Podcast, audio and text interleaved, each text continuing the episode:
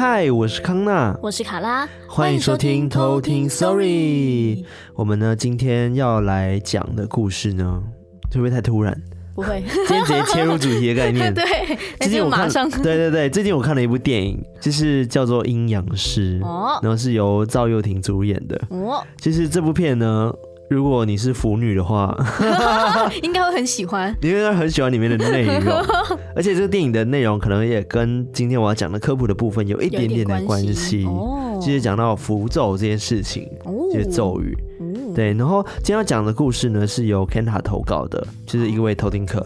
因为前面的确我们有换了两次投稿的系统，但是呢，因为呃前面投稿的人。很多会问说：“哎、欸，我的投稿故事还有机会上吗？”嗯，因为有些人的确是已经投了很久，但是我们都还没选到他。嗯，那像今天这位 Kenta 呢，他就是其实在很早很早很早之前就投了，所以我要告诉大家，就是不要担心，其实我们还是会回去看。就过去的有哪些投稿的故事是适合的？对，只是因为真的数量很多的关系。嗯。对，然后再加上我们想要搭配怎么样的议题，对，怎么样的科普故事去配合，嗯，所以我们会稍微筛选一下。没错，所以搞不好我们今天有一天突然灵机一动，然后想到说，哎，我们今天来讨论这件事情好了，那我们就开始去找相关的鬼故事。没错，然后就有机会讲到你的故事。嗯，对，因为像我们最近其实还蛮平安的。目前身旁应该都没有发生特别的恐怖的事件，对，除了上次录音室里面传出奇怪声音之外，对，后来就很平安。对，但我们可以把它归咎于可能是隔音的问题，啊、又回到了隔音设备的问题。等于我们还是会去庙里走一走嘛，其实保个平安，所以。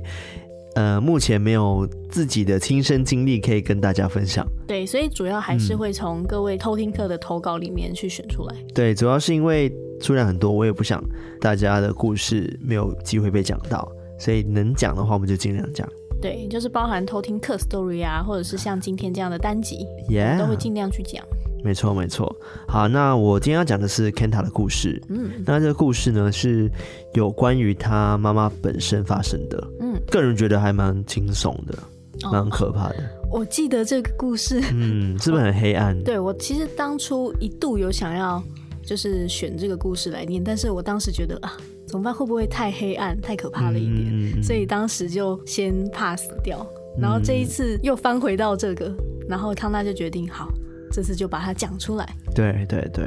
好，那我们就来偷听 story。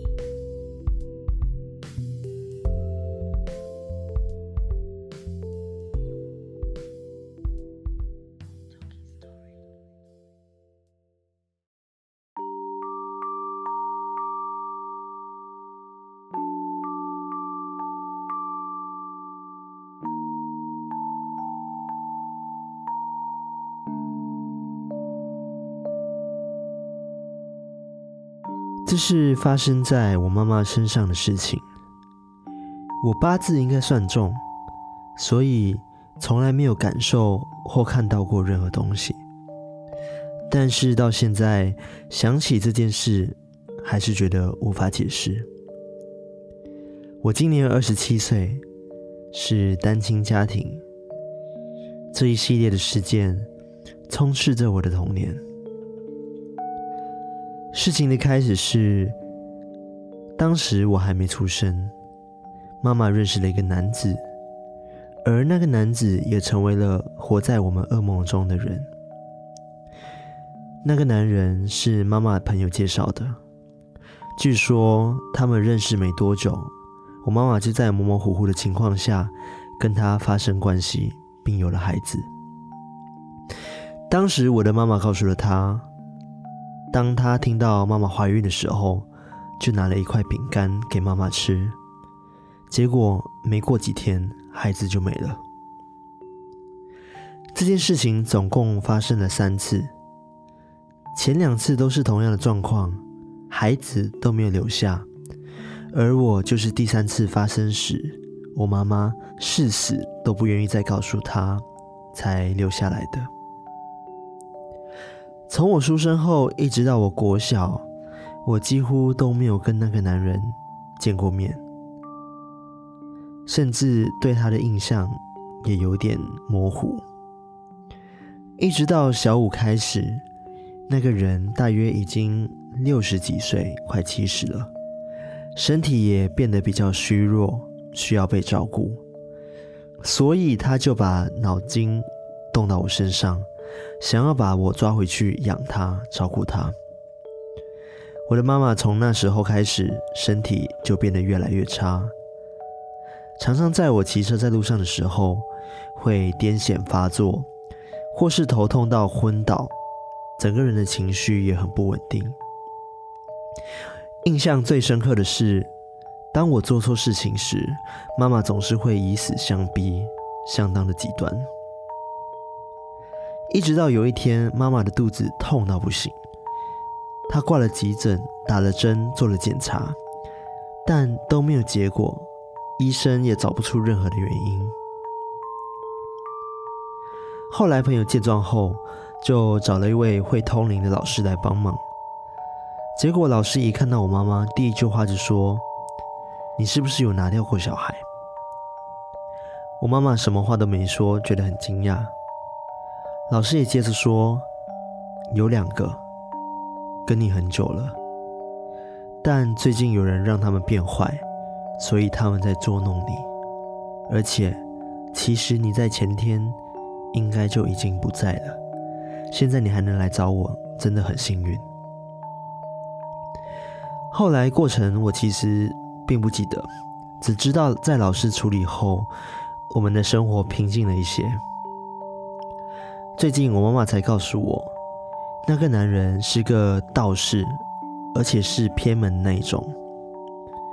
有人说，如果是邪恶意图的人养小鬼，会用血喂食，并且会因为有求于他们，就必须放弃一些世俗的东西。所以那个男人也穿得比较破烂，外表看起来就像流浪汉之类的。直到有一天，我正在补习，妈妈的朋友开车载着。昏倒没有意识，而且全身正在痛苦抽搐的妈妈来找我。他朋友说要我先跟他们走，我们一行人就到了另外一个老师那边，请求那个老师的帮忙。那个老师在高雄很有名，每一次去的时候都很多人排队，是抽号码牌然后叫号码的。我们刚到，还没进门。老师就对后面的人说：“啊，拍谢拍谢，有一个急诊的，我先帮他看。”我记得当时处理了两三个小时，排队的人都先回家了。最后解决的时候，我妈妈吐了一滩黑水。老师说，那个人养小鬼，而且他下符咒。这一次非常的心狠手辣。但我已经反弹回去了，所以他短时间内应该不会再放肆了。那位老师后面也因为处理这件事情，法力耗尽了，休息了一个月。一直到我国二，听到妈妈朋友传来的消息，那个男人过世了，我们的生活才终于恢复了平静。这就是我今天的故事。我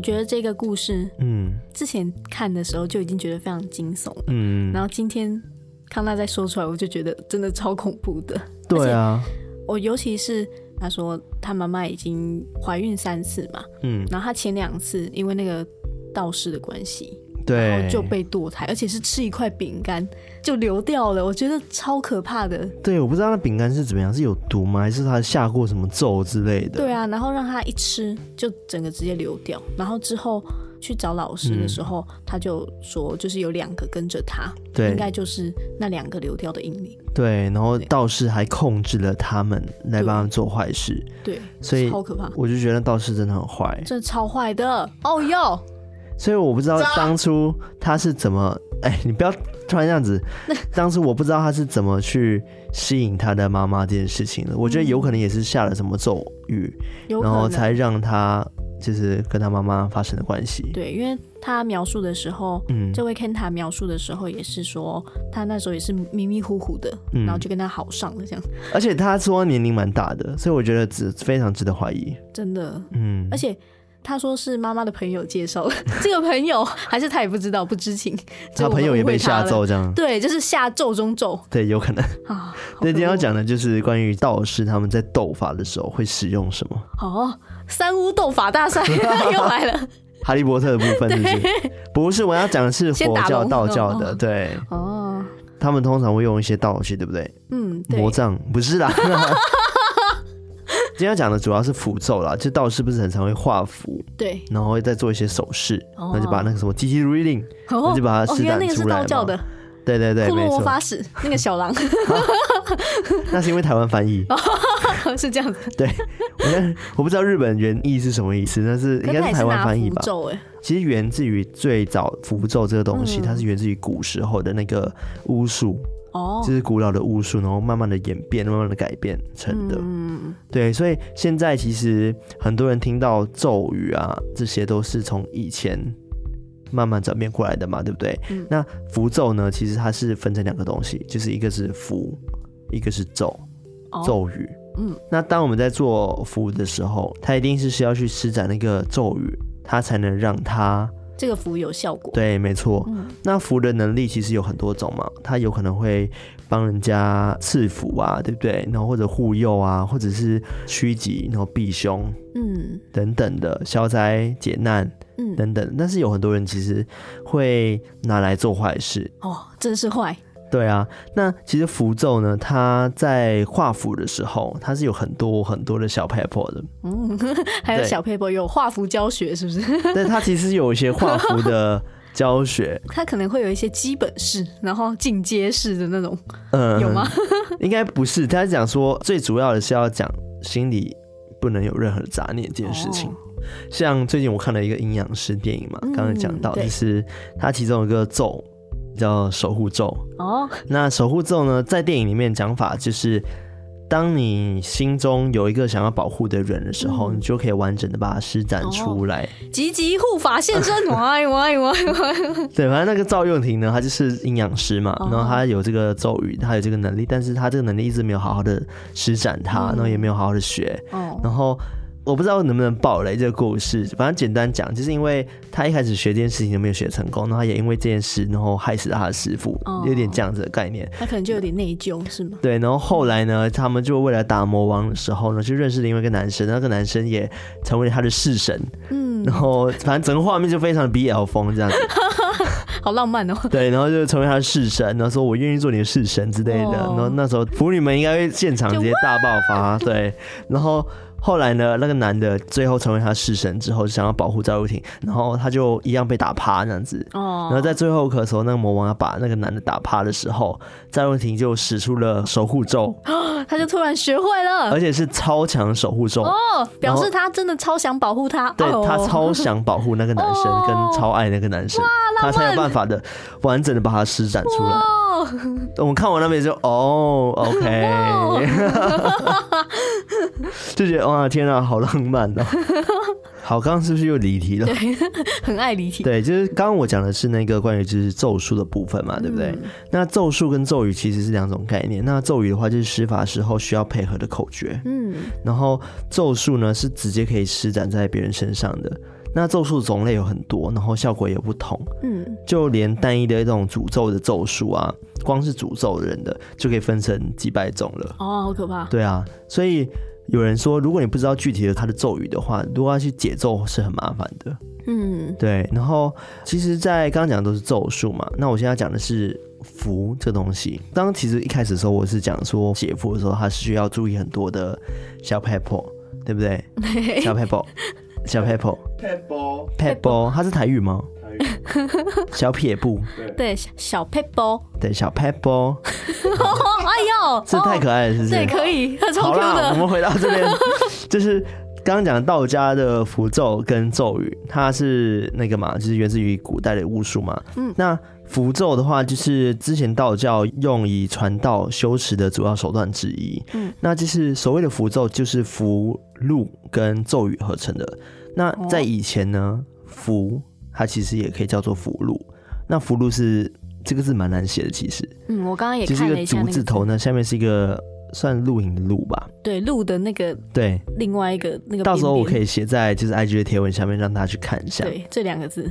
对，所以其实这两个东西他们是需要合用的。所以当你写好这个符箓的时候，你再需要配合咒语，它才有办法好好的施展出来。嗯，对。那符的话，它是指说用朱笔或者是墨笔，然后去画一些字图啊。嗯，对，然后单笔的概念哦，去画出来。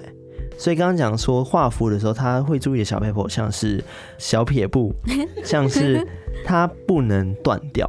哦，就是要一笔成型。对，它有些符咒它是需要一笔成型的。嗯，对，或者是你画完的时候，有些人会在上面吹一口气，有看过吗？哦、对，因为他有时候讲说，哎、欸，它是需要跟你的气正气配合的。哦，对，或者是刚刚讲的一些动作，嗯，手诀嘛。嗯，对，就是手的一些像火影忍者那个咚咚咚咚咚，结那个术士，这就是对对对对，手超快。对，然后或者是跟一些咒物配合，哦、一些法物，可能什么八卦镜啊，嗯、什么类似这样子去配合，生效这样。对，不一定要看是怎么样的符咒，哦、因为刚刚讲说符咒有分千千百百种嘛。对对，那符就是沟通人与神之间的一个秘密法宝。秘密法宝。所以刚刚讲说不是每个人都可以画的嘛。对。然后在以前有个说法是。画符不知窍，反惹鬼神笑。画符若知窍，惊得鬼神叫。哦、听得懂吗？我听得懂，就是哈，你在那边乱画，然后鬼神就会笑你在乱画。但是如果你会画的话，他们就会吓爆。是这样的一个概念，所以其实他们在制作的时候的流程也是要非常非常的繁琐的。嗯，说要先请神啊，然后要就是告知他们啊，要处理什么事情啊，嗯、然后要请他们设那个笔墨纸呢，才能开始画符。对，然后符又要盖章，然后之后又要用一些咒语，嗯，然后去搭配。然后它才能有真正的效果，其实是非常非常繁琐的哦。所以，嗯呃，即使就是一般人，然后但是都照着这个小 paper 跟这些规定去做的话，它是会有效的吗？它是需要神明的指示，它是要先请示神明的，或者是那个人本身就是有带天命的，他能听得到神明想要告知他的事情，他就能在那个符咒上面画出那一些东西，那些图文。哦，所以像这些图文也都没有像一个。课本或者是秘籍上面就说哦，什么树，然后你要怎么画，长什么样子。其实好像有，我有上网有查到类似这样的书本，但是它是不是真的我就不知道了。哦，对，因为这种东西我还是相信说，我们必须要在画符之前，你的心态很重要。嗯，然后再来就是，除非你是一个虔诚的教徒，嗯，然后或者是你真的是有这个使命的，他才能真正的发挥出那个效果。哦，所以我觉得不会是每一个人。照着画，它都有效果的。嗯，因为在说刚刚讲说，还有很多繁琐的事情要处理。对，对啊，所以只要少一个，可能就真的就没用了。嗯，对啊，而且要心对心正这件事情很重要，嗯、因为你心正的时候，那个东西才是真的。嗯，对，因为它注重的是天人合一，所以是不能随随便便去画或者绘制的。嗯，对，即使画了，它只是一张图纸而已。哦，对。然后刚刚讲到是符咒的一些他们在制作过程嘛，然后需要注意的一些事情嘛，对不对？嗯，就是其实道家的符咒其实有成千上万种，嗯，然后它施用的办法更是不胜枚举，就是例如说施用咒语会有默念的，然后轻声念的，然后大声念的，哦、或者是效力会不一样，对，每个都不同啊。就是刚刚讲说有很多种，哦，触发的条件对，或者是他可能要用火。把它烧成灰的，然后再把它放进水里面。然后有时候小时候你会听过说，哎，阿妈会叫你喝符水。喝符水，对啊。对，然后或者是叫你去用符水擦澡、擦澡等等的。哦。甚至有叫你吃掉的哦。哦，有。对，直接叫你把符纸吃掉的。嗯。所以它其实方法有非常非常多种。就很像说谁中咒了，然后有相对的那个解咒的方式，然后就会要用这些符去。这个咒要用这样子去解，这个咒要用那样去解，这样。对啊，对啊，对啊。哦、符咒其实，在道家呢，它是武术中最玄秘的术法之一。嗯，所以符咒其实也是自古兵家必修之术。嗯，像我们所知道的，像张良啊，嗯，诸葛亮嘛，然后刘伯温，嗯、你知道刘伯温吧？神机妙算的。对，没错。其实你在看以前他的剧里面，都会用一些符咒啊，哦、对不对？去解一些问题。嗯，所以其实呢，符咒有没有它的价值跟实用性？其实随着时代的变迁。它已经开始慢慢的被人家遗忘了，嗯，但是说现在其实还是有一些地方小庙还是会使用这样的方式，嗯，对啊，所以其实我现在问起很多身边的朋友啊，他们对于他们童年回忆这件事情，就是喝符水，就开始变这种话题，对，然后比如说很多人讲说，呃，小时候喝符水啊，然后可以解掉身上的一些。可能晦气啊，不好的气，甚至你可能生病啊，什么上吐下泻啊，只要喝符水就会好。那呃，我有问过很多人，或者是我之前啊，就是因为我小时候阿妈他们也是很虔诚的，就是道教嘛，对不对？然后他们就也会有参加一些仪式，然后也需要喝符水等等的。对，然后就是他们的说法是，哎，真的是睡不好的时候，可能喝腹水就会变得很好睡。然后其实我好像也喝过哦，你有喝过吗？没有，其实我的童年没有这样子喝过。我我就有吃过我阿妈吃过的鱼啊，这什么啊？这是食物啊。对啊，但是没有浮水。对，就是他们讲说浮水的味道，其实是我印象中也是这样子，它其实有点烟熏味哦。一定水哦，因为它被烧过，然后丢进去，然后阿妈都会跟你讲说：“哎，你不要把那个灰吃掉哦。”那个剩的拿来擦身体就好了哦，其实你喝它的水就好，就不要吃它的料。对哦，但在古代来说，你知道为什么它会有就是可能睡比较好的一个状况吗？等一下让我想到，这个是科学解释吗？对，是科学解释，不是心理作用，呃、算中毒，但是也不是心理。化学心理作用感觉是化学成分，就是那个符烧过之后，对对对对对。但心理作用也是其中一块啦，就是那个心理的问题嘛。对。但是其实，在古代他们画符用的一个材料叫做朱砂。朱砂。对，朱砂。然后它是有就是镇心安神的一个效果的。哦。但是如果你吃太多的话，其实是会中毒的。嗯，就很像吃金属那种。对，它就是一个重金属的概念，你知道吗？超标重金属的概念。对，所以是中毒啊，所以难免它，对对对对，所以难免它是有一点点效果的，嗯、所以大家会觉得喝浮水那些会安心，安心，对，其实也是有一点点关系的，哦、所以很多人会把浮水当做什么万灵丹啊，什么等等的，哦、但我建议大家就是如果生病的话，还是直接去看医生比较实际一点，对。对，对，真的，但你可以去求个平安啦，但是但是你还是要去看医生，对。对，因为现在那科技那么发达，医疗那么发达，我觉得没有什么解决不了的事情了。对。现在，对啊。然后刚刚讲到就是符咒嘛，我们要怎么知道一个符咒还灵不灵这件事情？那其实我们最常拿到的是什么咒？护身符。哦，对，哦，对不对是咒的一种，它也是符咒的一种啊。哦，对。那其实一般的灵符，我们都简称它叫灵符。那为什么叫灵符？因为它是灵验的符咒。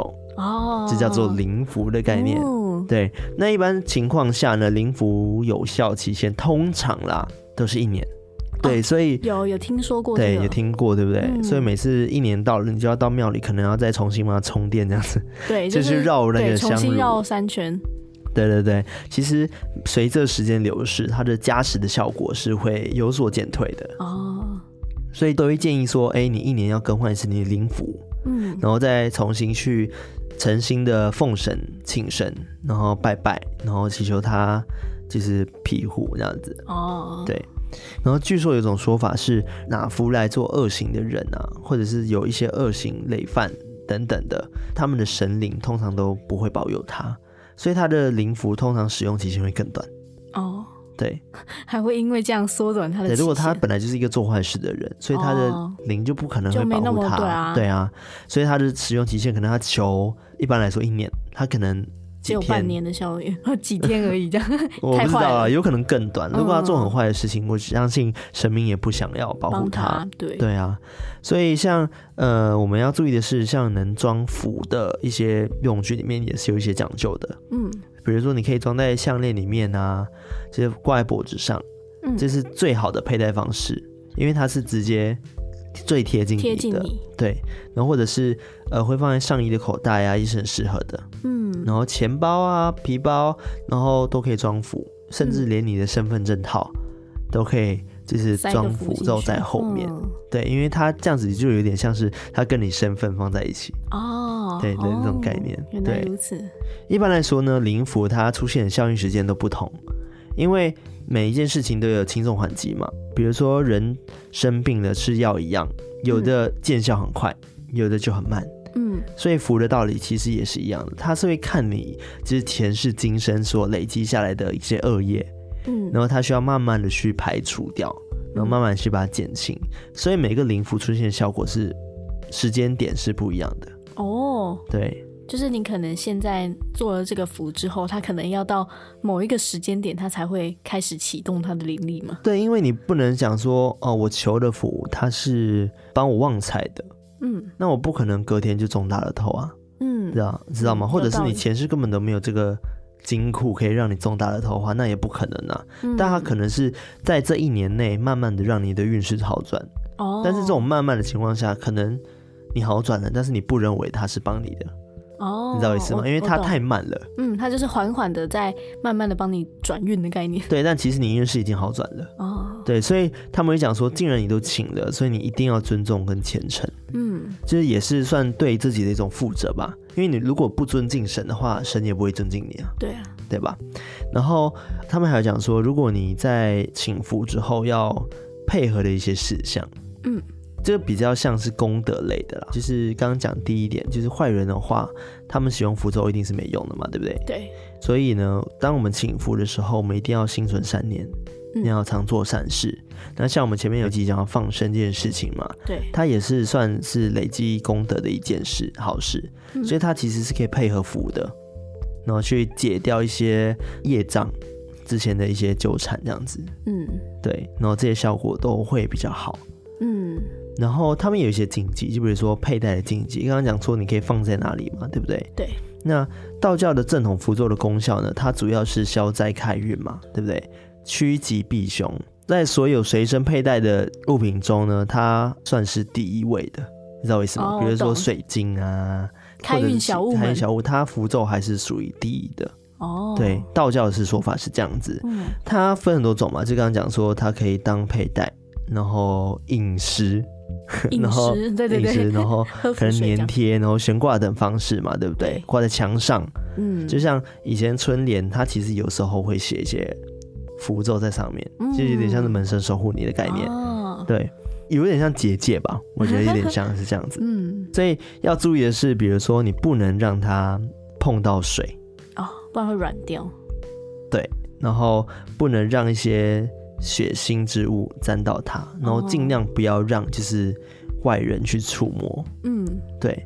然后，而且他有讲说，使用期间呢，也禁忌污秽，法器、符咒等都非常禁忌污秽的。一旦有污秽，立即会损坏。哦，就是脏掉嘛。那假如说是放在那边，但是因为可能会有一些灰尘啊，然后覆盖在上面，这样也不行。我觉得他讲的污秽不是那种灰尘类的，是真的实体。对，我觉得他讲的是我们做坏事这件事情。哦，就不能拿来做坏事这样。对对对，然后就是下衣口袋不能装符。下衣的口袋就是不能把那个符装在你的裤子。哦，裤子的不行。通常很少见吧，对不对？嗯，很少有人把符咒会放在裤子的口袋里面。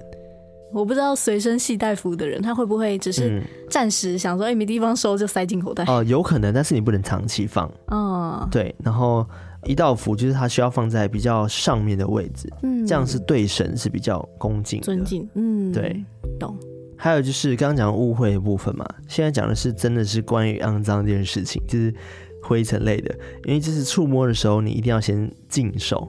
嗯，要先洗手。对，至少要让你的手保持干净，最好不要没事去把那个符咒 拿出来玩。就是你吃了什么饼干啊，什么什么吃一吃，然后再去摸那个符，这样。对对对对，然后当你的符咒的效期到的时候，或者损尾或者是沾污的时候，你都一定要拿一些金银纸啊，就是一些纸钱，然后将原本的符咒拿去烧，然后送走这个福神。嗯，嗯，对，就是以表示你感谢，然后有个就是完美的结局这样子，嗯，对。然后如果有好的条件的话，你可以供上一些什么香烛水酒哦，这些是更好的。嗯，对，因为符咒真的刚刚讲分很多种嘛，什么平安符啊、太岁符啊、白解消灾符啊、化小人符啊、镇宅符啊、嗯、然后贵人符、文昌符啊、什么招财符很多嘛，对不对？超多符。那我就讲三个呃简单的例子好了。好啊。像我们说所谓的催财符，它是需要用黄纸红笔，然后或黑笔写的。然后它是可以戴在人身上或烧掉或收藏的。那我们所见的驱邪符呢？它是用黄字、黑笔或红笔写的，所以每个都有一些细微的差别。那大家主要就是拿来作为驱赶邪灵，那同时也可以治疗你的一些病。嗯，所以我觉得跟今天故事可能也是有点关系的。那个老师可能也是用了这类似的驱邪符，然后帮忙把它驱邪也是有可能的。哦，对，一样是一个对症下药的概念。是，哦。其实他们等等的这些符咒，他们都会有所谓的符神哦，所以你一定在请完他之后，你都要好好的把他们谢谢符神，答谢他们，要把他们完整的做一个结局。嗯，对，我觉得相对于符咒啦，因为我跟大家分享关于符咒就到这边。其实符咒真的有分太多种了，或者它使用的方式，或者是它呃要怎么去解符啊等等的，嗯，就太广了。了因为刚刚讲说它是从那个。古代的巫术延伸出来的嘛，嗯，所以其实它已经分了非常非常多的派系，派系跟不同的宗教都会使用它。对，就像刚刚讲日本其实也会讲到嘛，嗯，对不对？但他们可能也是佛教或道教，我不太清楚。嗯，但是其实，在各国都可以很常看到这类东西。嗯，所以不管怎么样，我觉得。呃，它还是有个很极大的功能啊，最有用功能就是可以安定民心这件事情。嗯，对，就是跟我们讲的宗教是有一点关系的。反正就是你相信它是灵验的，它就会实现；你不相信，当然就没有效果。嗯，所以每一次都要保持虔诚的心，不管你是什么宗教。